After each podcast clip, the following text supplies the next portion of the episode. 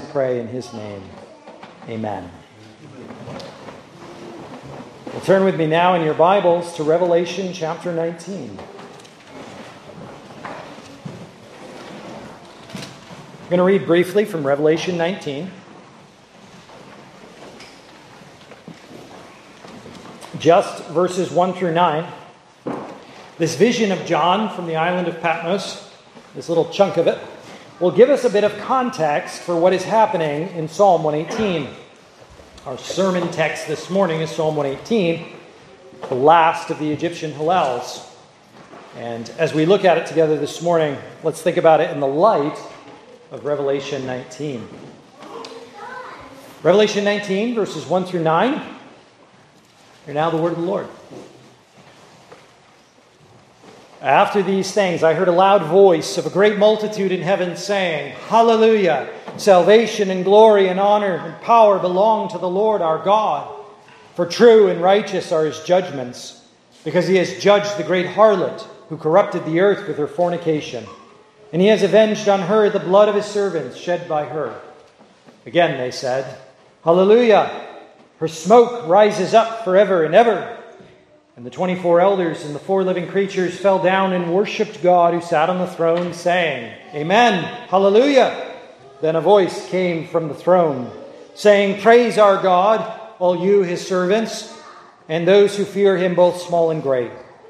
And I heard, as it were, the voice of a great multitude, as the sound of many waters, and as the sound of mighty thundering, saying, Hallelujah!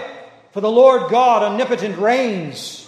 Let us be glad and rejoice and give him glory, for the marriage of the Lamb has come, and her wife has made herself ready. His wife has made herself ready. And to her it was granted to be arrayed in fine linen, clean and bright, for the fine linen is the righteous acts of the saints. Then he said to me, Write, blessed are those who are called to the marriage supper of the Lamb. And he said to me, these are the true sayings of God. Amen. John, standing in Patmos, is imagining anything but victory over the great prostitute Rome. He is subject to her persecution. He is imprisoned alone on this island in the Mediterranean. Everything in his present circumstances cries out Rome is greater than Christ. But then John is caught up in the Spirit on the Lord's Day. Does that ever happen to you? Have you ever looked at the world and said, everything here says Jesus is not on his throne? Everything here says that Jesus hasn't saved. And then all of a sudden, on the Lord's Day, we're caught up in the Spirit and we see the truth. We see the reality as John sees it. This world is done. This world of sin and misery, this life of punishment is done. What John sees by faith, what we must see with John by faith, is the great hallelujah to which we are headed. These Psalms, through which we have journeyed, 113 through 118, are the Egyptian Hallels, the Psalms which look at the Exodus and train us to pray up out of Egypt, through the wilderness, and into the promised land. The Psalms that train us to pray from the island of Patmos to the heavenly reality. Psalms which train us to say, Hallelujah. Even when nothing feels like Hallelujah. Even when nothing looks like Hallelujah. Nothing sounds like Hallelujah, but with faith, we see the truth in heaven and say, Hallelujah. That in mind, turn back to Psalm 118. Our psalm this morning is the last of the Egyptian Hallels. It is by far the longest of the Egyptian Hallels. In fact, you could fit most of its predecessors into the same space that this psalm fits in. As hopefully you'll see throughout the course of the sermon, that's because this psalm is summing up all the themes of the previous Hallels. It's taking each of those pieces. How do we pray for our future? How do we pray for our home? How do we pray for our family? How, how do we pray about our death? And Psalm 118 takes all of that. How do we pray about our world? Psalm 117. He takes all, Psalm 118 takes all of those themes and it pulls it all together. Psalm 118. Hear now the word of the Lord. Oh, give thanks to the Lord, for he is good, for his mercy endures forever. Let Israel now say, His mercy endures forever. Let the house of Aaron now say, His mercy endures forever. Let those who fear the Lord now say, His mercy endures forever. I called on the Lord in distress. The Lord answered me and set me in a broad place. The Lord is on my side. I will not fear. What can man do to me? The Lord is for me among those who help me. Therefore, I shall see my desire on those who hate me. It is better to trust in the Lord than to put confidence in man. It is better to trust in the Lord than to put confidence in princes. All nations surrounded me, but in the name of the Lord I will destroy them. They surrounded me. Yes, they surrounded me, but in the name of the Lord I will destroy them. They surrounded me like bees. They were quenched like a fire of thorns. For in the name of the Lord I will destroy them. You pushed me violently that I might fall. But the Lord helped me. The Lord is my strength and song, and he has become my salvation. The voice of rejoicing and salvation is in the tents of the righteous. The right hand of the Lord does valiantly. The right hand of the Lord is exalted. The right hand of the Lord does valiantly. I shall not die, but live and declare the works of the Lord. The Lord has chastened me severely, but He has not given me over to death. Open to me the gates of righteousness. I will go through them, and I will praise the Lord. This is the gate of the Lord, through which the righteous shall enter. I will praise you. For you have answered me, and have become my salvation. The stone which the builders rejected has become the chief cornerstone. This was the Lord's doing. It is marvelous in our eyes. This is the day the Lord has made. We will rejoice and be glad in it. Save now, I pray, O Lord. O Lord, I pray, send now prosperity.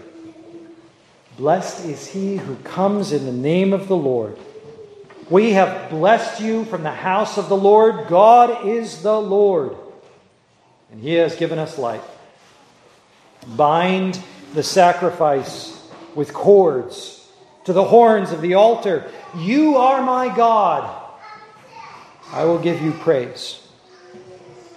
You are my God. I will exalt you. Oh, give thanks to the Lord, for he is good. His mercy endures forever. Amen.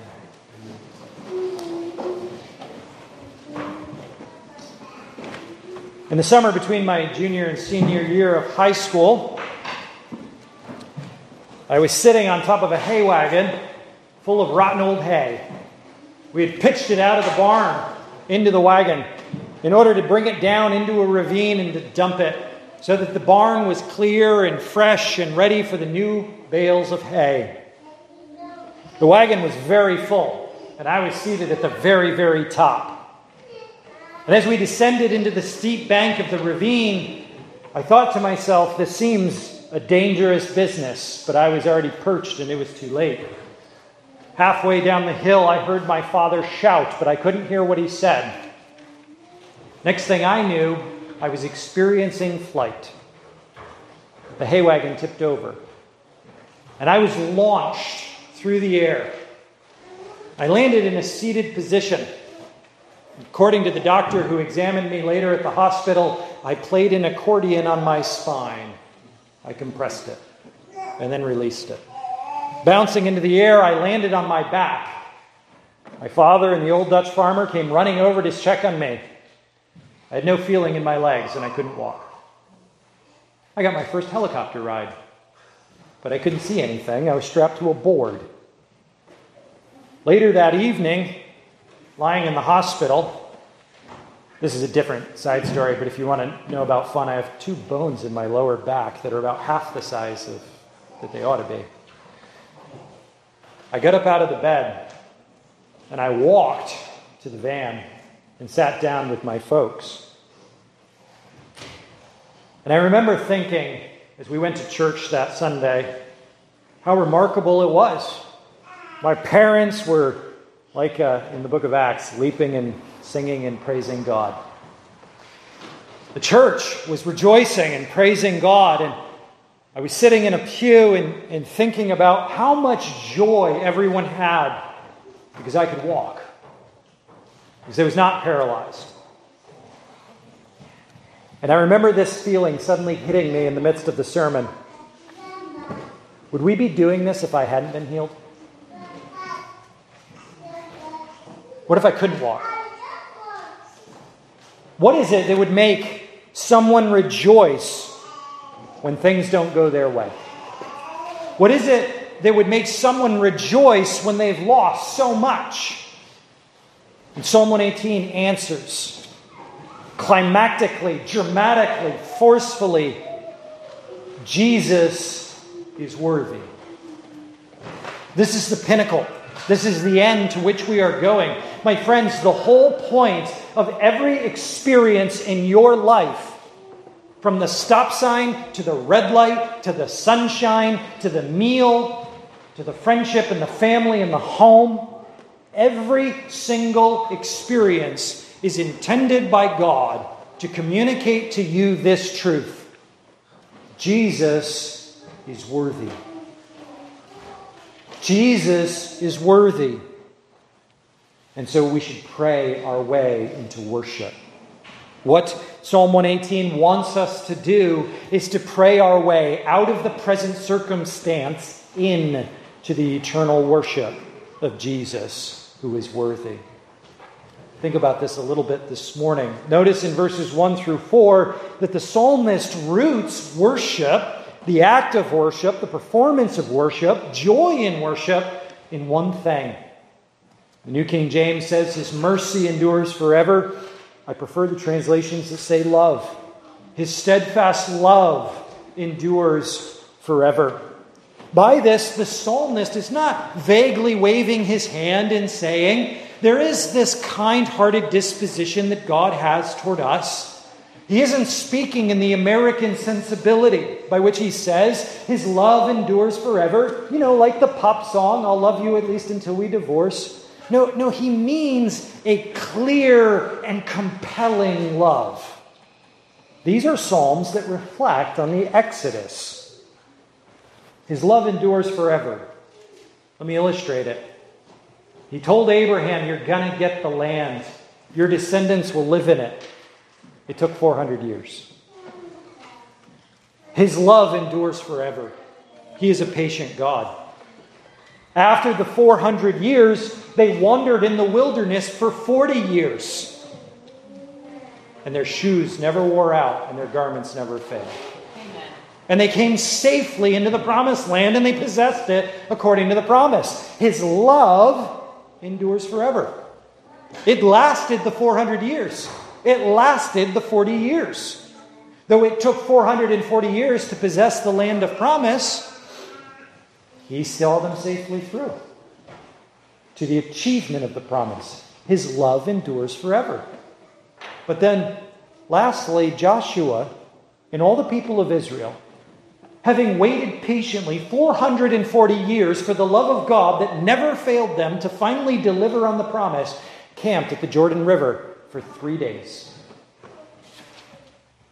Between Abraham receiving the promise and Joshua possessing the promise was 440 years and three days.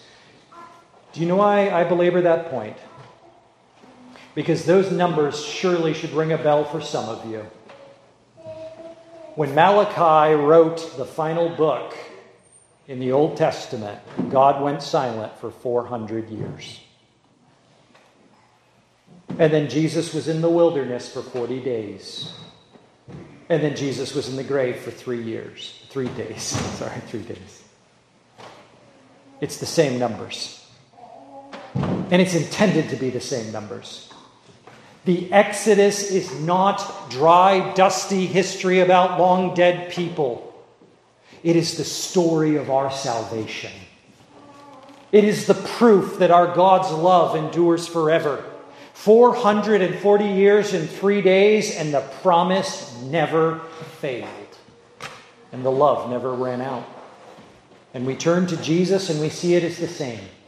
That from Egypt to Jerusalem, the promise of God is yea and amen.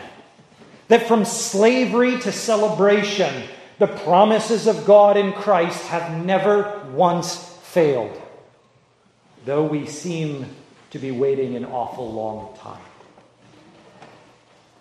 From the promise to the promised land, from this present pain to the future glory, the psalmist is trying to train us to pray, Help, Lord, so that we in time might say, Hallelujah, praise the Lord.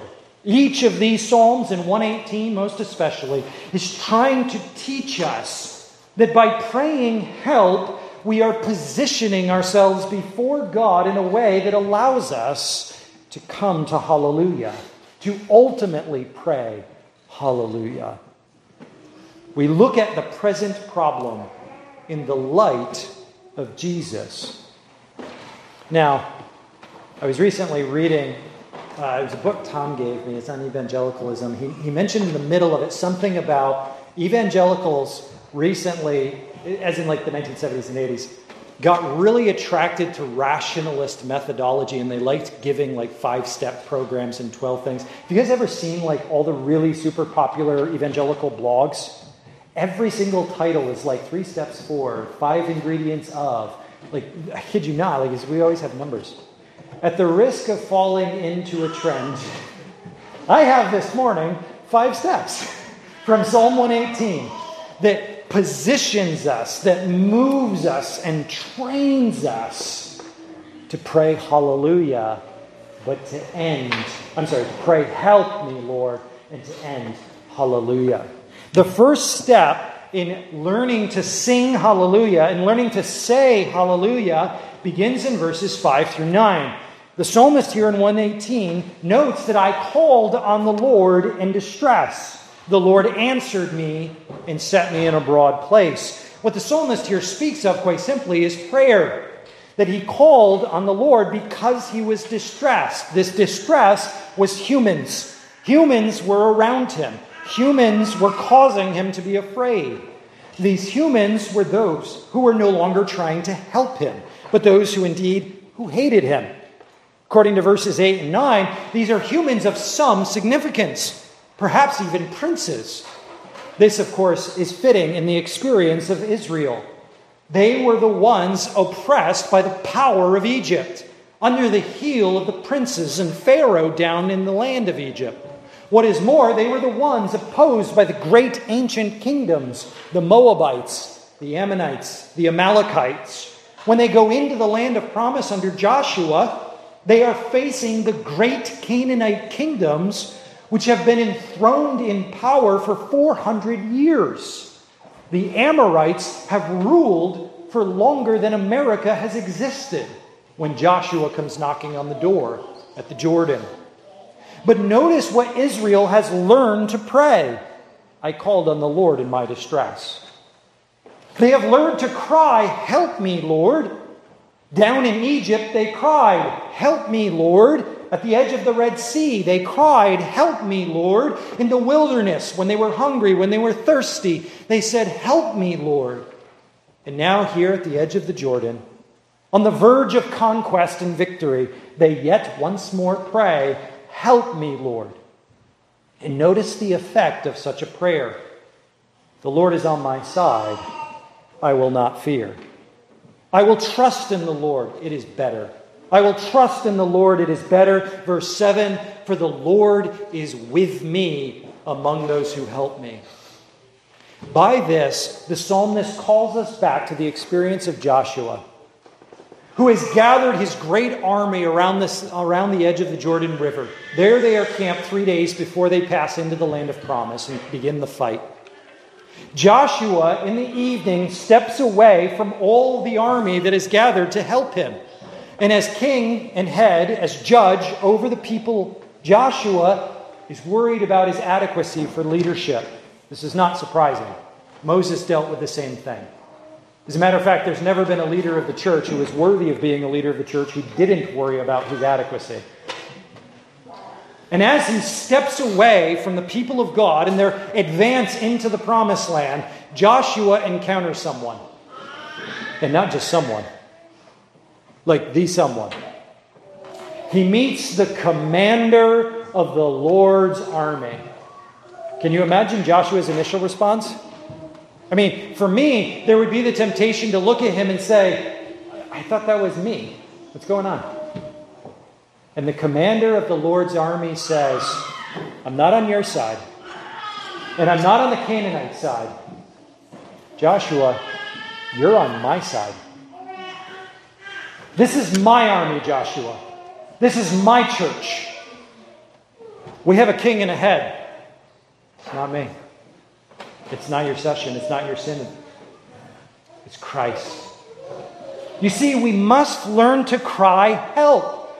Because it is only in the position of prayer that we actually then finally get our eyes on the same plane as Christ. So often we do not see Jesus at work because we're not looking for him. We're not praying. We're not crying, Help me, Lord. We're not embracing our position of dependence. We're not humbling ourselves to trust in the Lord and to look upon Him with confidence. We must recognize that the Lord is with us he is among us. Why do we so seldom see it? For we are so seldom crying, Help. There's a specific application I would make of this. When you pray, pray for something specific. As specific as you can get it. The reason isn't because you want to bind God to your specific ambition. The reason is is because most of us pray things like bless so and so.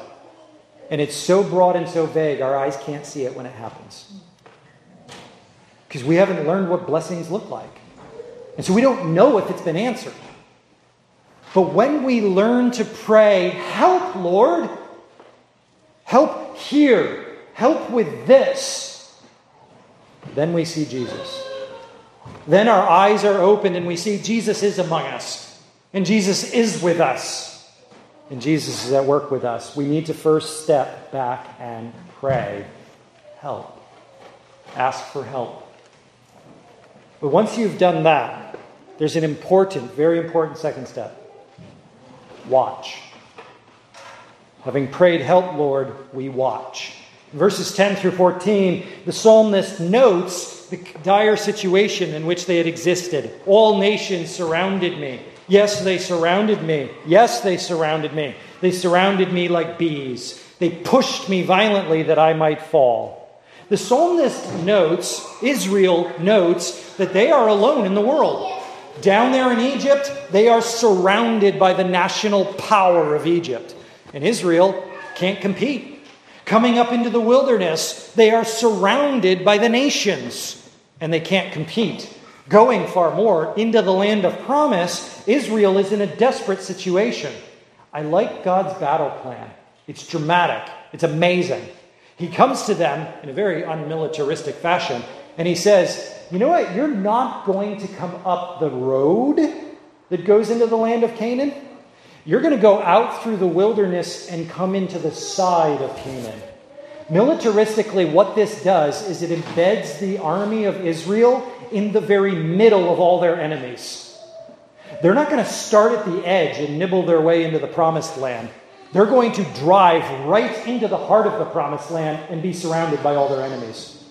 This is not militarily a really good idea, but God's a good general. And he immerses his people in their enemies. He surrounds them by their enemies.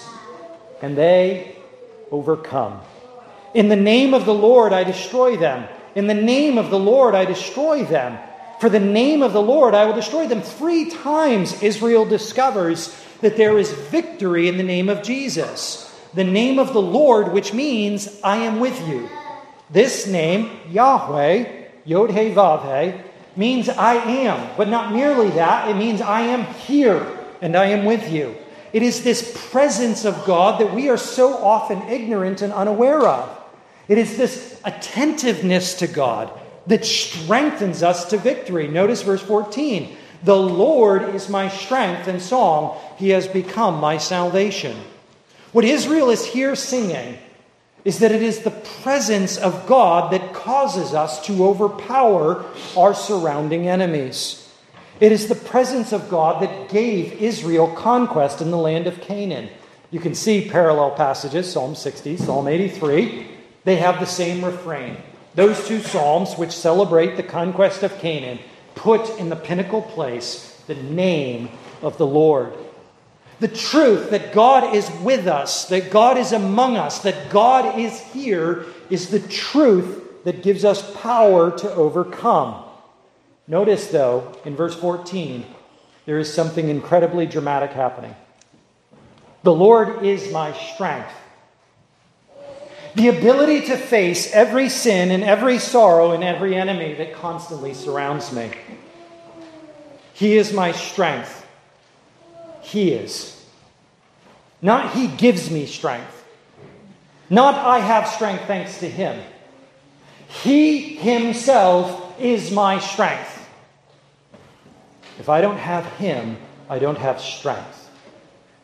Secondly, He is my song. Not He gives me song.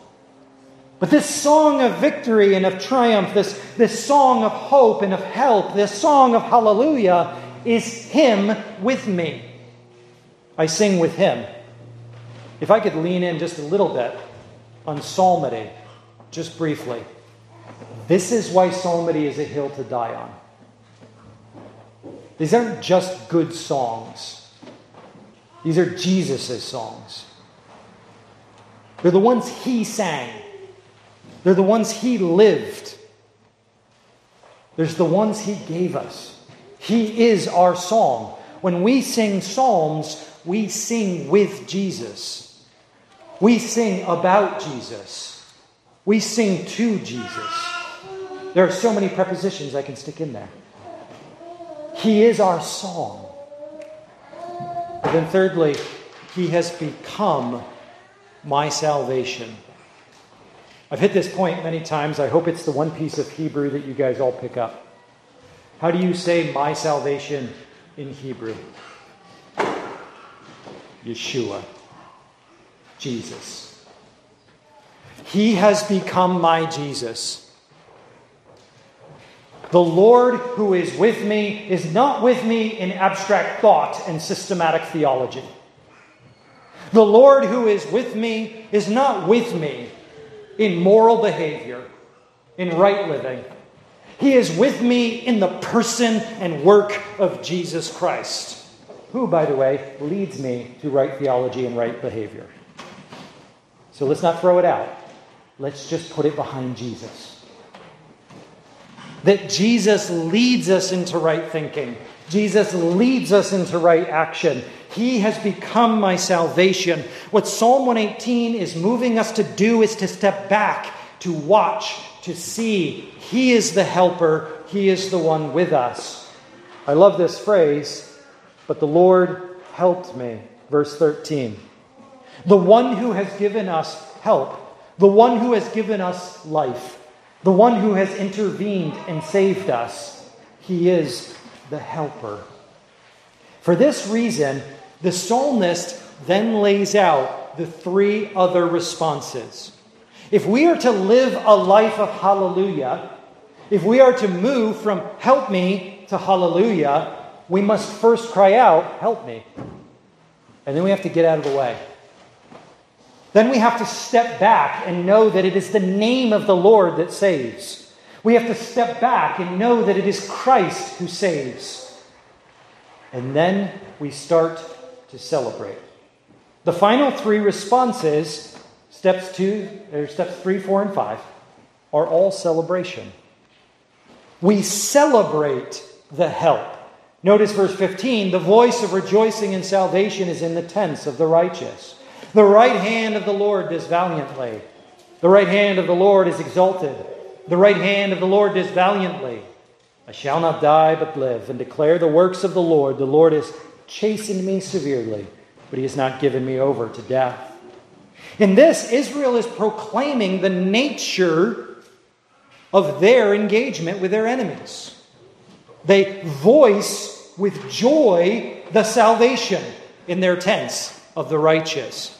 This is incredibly important. Remember the connection with Psalm 149 that when we have the praises of God in our mouths, we have a two edged sword in our hands.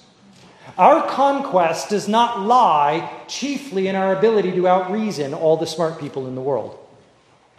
Our victory does not lie chiefly in our ability to outperform all the other social organizations in our community. What we bring to the world more than anything else, what we bring to the world that overcomes the world, is a voice of rejoicing and salvation. We have the word hallelujah. We have the word praise the Lord. We have the reason to praise the Lord because he helps because in Jesus he saves. The voice of rejoicing and salvation is among us. We sing with joy, and this singing overcomes the world. It's rooted in this proclamation of the right hand.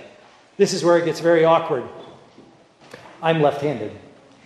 In Hebrew culture, left handed people were basically taught not to be left handed.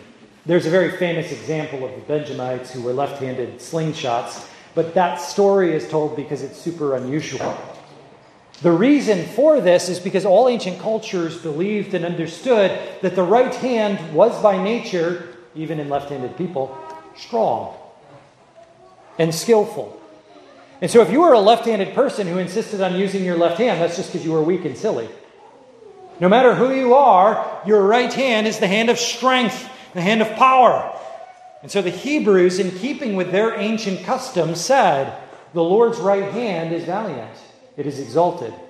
The hand that does the work, the hand that does the help, the hand that saves, the hand that destroys the enemy, the hand that affects the name of God, that brings his presence into the world. By the way, this is a metaphor. It's, a, it's an earthly representation of a spiritual reality. God, you may recall from the children's catechism, is a spirit, does not have a body like men. He doesn't have a right hand. So, what does the psalmist mean when it says, His right hand has done valiantly and will be exalted? He means that the one who sits at his right hand has done valiantly and been exalted. He means Jesus, the very right hand of God, the one who does his work the word that brought the worlds into existence, the word by which we are saved, the word that is proclaimed to us through the apostles' teaching. That right hand of God, Jesus Christ, he does valiantly. He is exalted. Let us rejoice. Let us celebrate our Jesus. Notice in this celebration, we can proclaim the great Passover Psalms, these Egyptian Hallels. I'll not die, I'll live. I'll declare the works of the Lord. Though he has chastened me, he has not given me over to death. There is this vision that the Psalms here are celebrating that first great work of Passover, the Exodus. We see the connection here where Joshua comes up to the, land, to the Jordan River. For three days he encamps. There, crying out, Help me, Lord, Joshua sees the Christ figure. He sees the angel of the Lord, the commander of the Lord's army, and worships him. But then Joshua and his army crosses over and intentionally surrounds themselves with their enemies. And before they engage in the battle plan, they do one last thing. There on the western shore of the river, they keep the Passover. And you know what dramatic and amazing thing happens? I keep using that word. I hope you're catching that. Dramatic. You know what happens? They eat the Passover and the manna stops. They are no longer a people of wilderness. They are no longer a perishing generation living off manna from heaven. They have kept the Passover. They have come into possession of the promise and its reality. They will not die. They will live and declare the works of God. They will not perish in the wilderness. They will worship God in the land. They will occupy the houses in the cities, in the vineyards, in the cisterns, and they will live in the land. This is the vision for us. That we should say, Help, Lord, and expect Him to help. And expect Him to give us life and life abundantly. Expect that strong right hand to sustain us so that we can celebrate. But because this is so, because we can celebrate the life that we have in abundance, we should also celebrate it together. Notice in verses 19 through 25, the psalmist says, Open the gates of righteousness. Verse 20, it is the gate of the Lord that the righteous enter in. By this, the psalmist is imagining as Israel goes up to keep that Passover. The historical fulfillment has come to pass. Israel is indeed in the land of promise. And they are now going up to Jerusalem to worship together. Because this is the case, because they are entering into Jerusalem to worship, they witness something extraordinary there. They worship the cornerstone. They witness the cornerstone. The cornerstone builders had rejected has become the chief cornerstone. It was the Lord's doing. The builders didn't want the stone, but the Lord did. It is marvelous to us who have seen it. My friends, something dramatic has just happened in the psalm. These gates of righteousness, these gates through which the righteous enter in order to worship God, in which they witness the chief cornerstone, having been rejected by the builders but chosen by God, beloved and precious. There is no fulfillment in the Exodus event. Done. History lesson over. The psalm transcends its history. You see, when Joshua conquered the land of promise, he didn't conquer Jerusalem. It is specifically named as a city unconquered by Joshua. Why is it not conquered by Joshua? Because there is a king who is coming, and it's his city. That king is David, but of course he was just a type and shadow. That king is Jesus.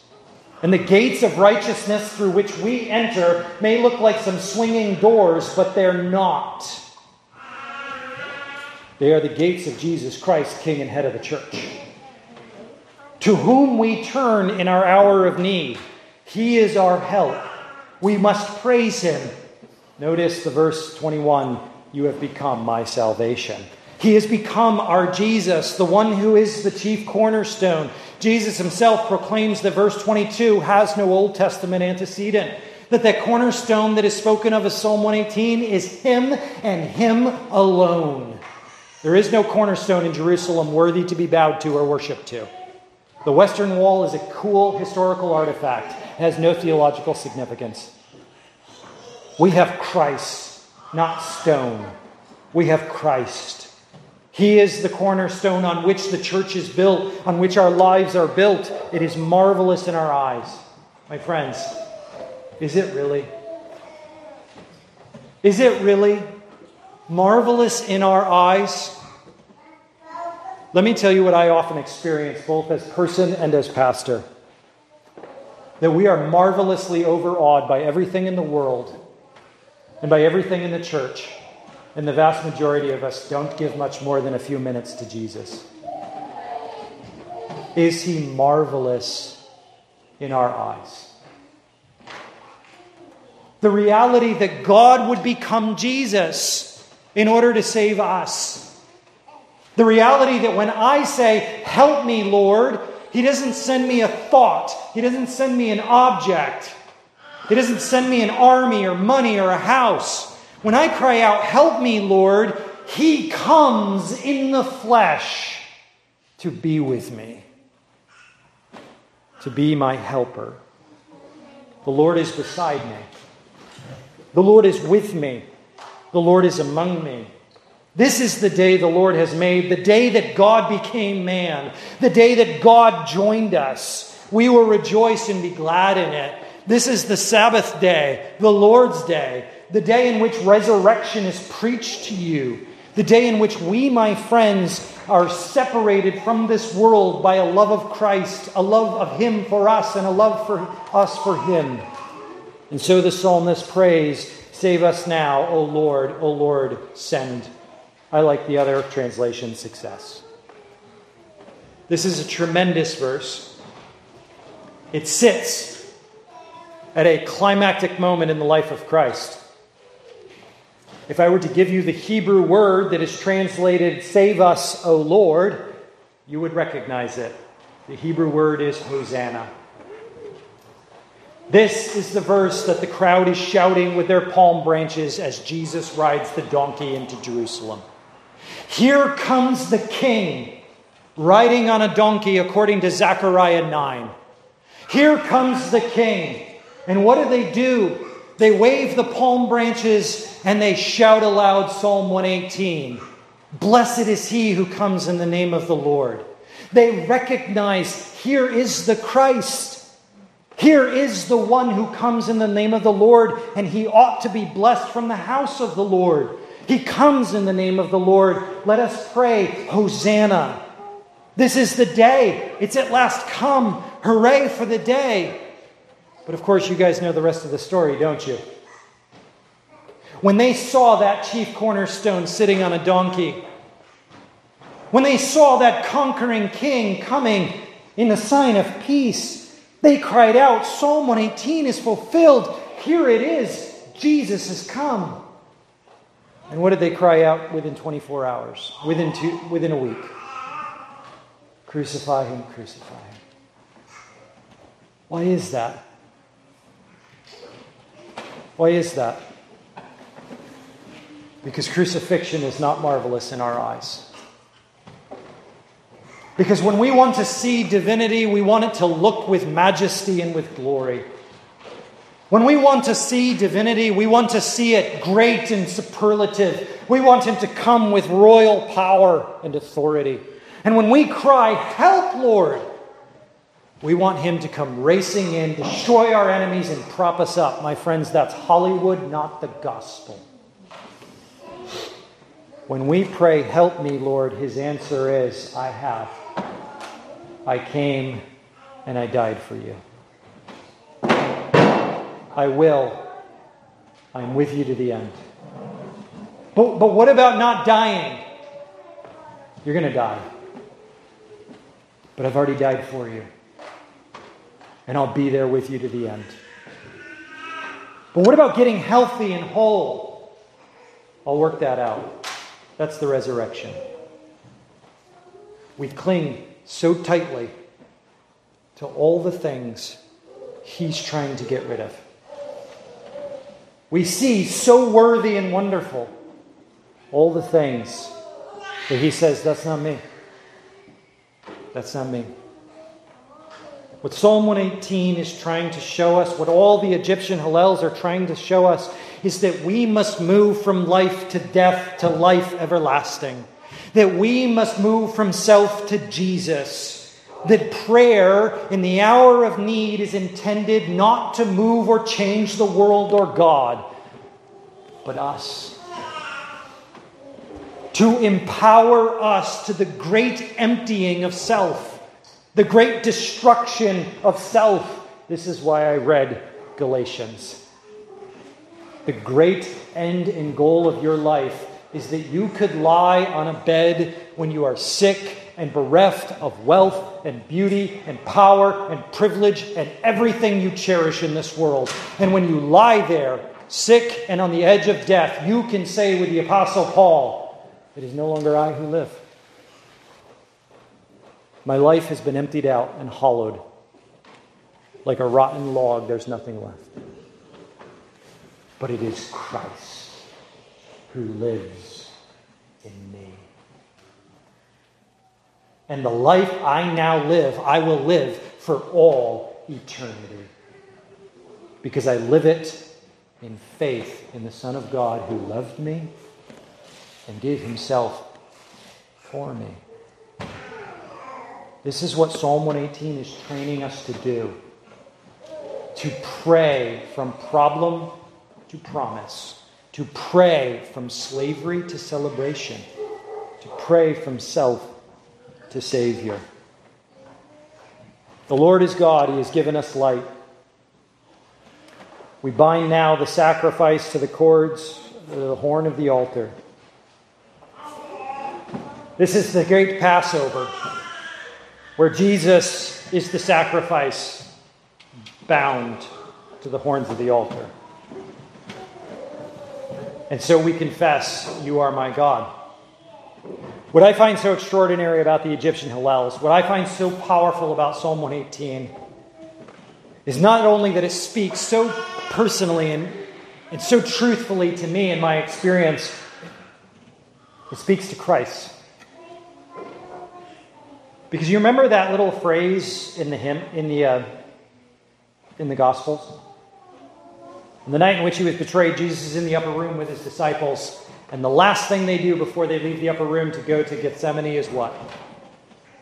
They sing a hymn. You know what hymn it is? Psalm 118. He's about to die, and he sings with his disciples.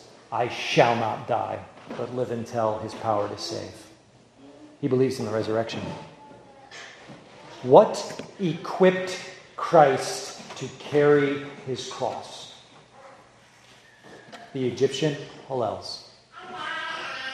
Singing Psalm 118 with his disciples.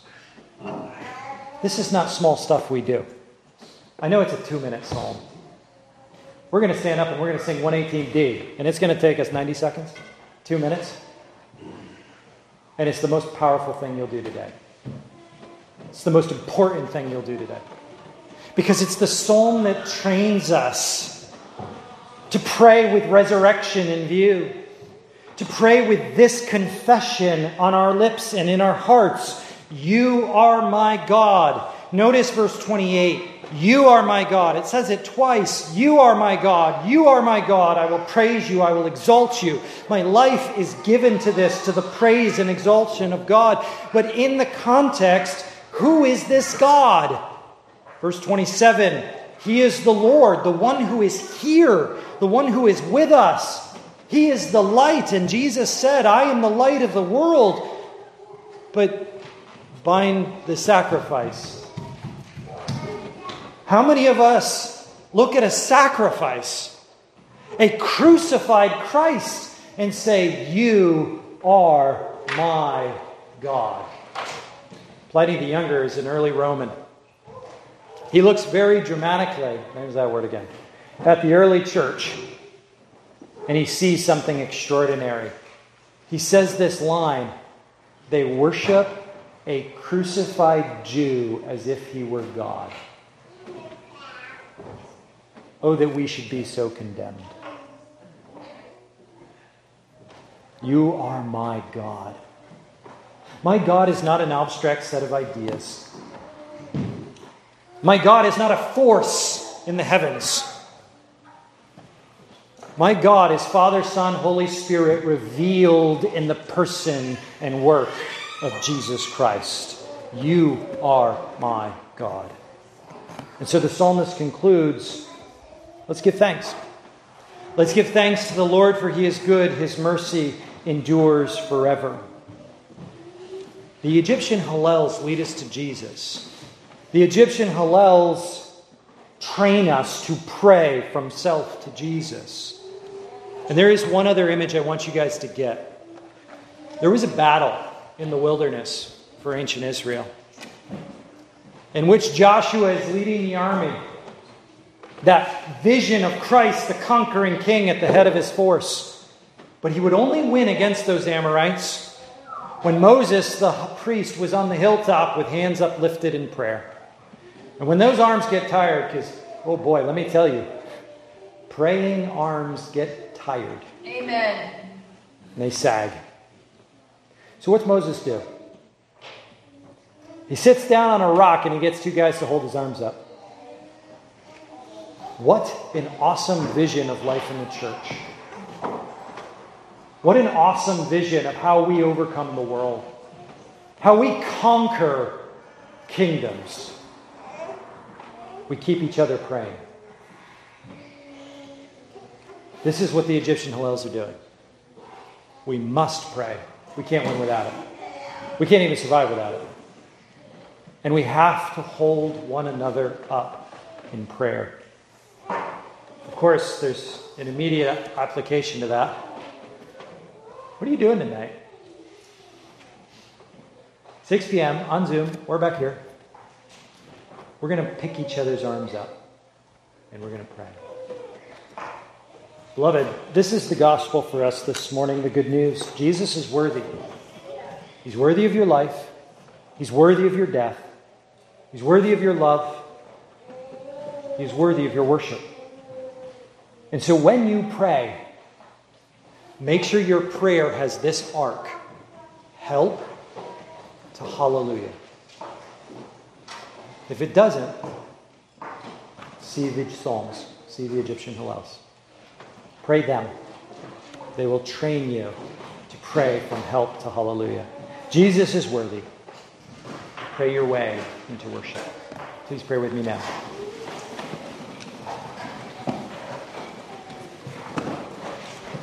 Our Father in heaven, we give you thanks for this beautiful psalm. We give you thanks that you are our strength and our song and our help. You are our deliverer, our Savior. You are the God who is here and who is with us. You are the God who knows us and attends to us. Forgive us, Father, that we so often ignore you. Forgive us, Father, that we so little pray.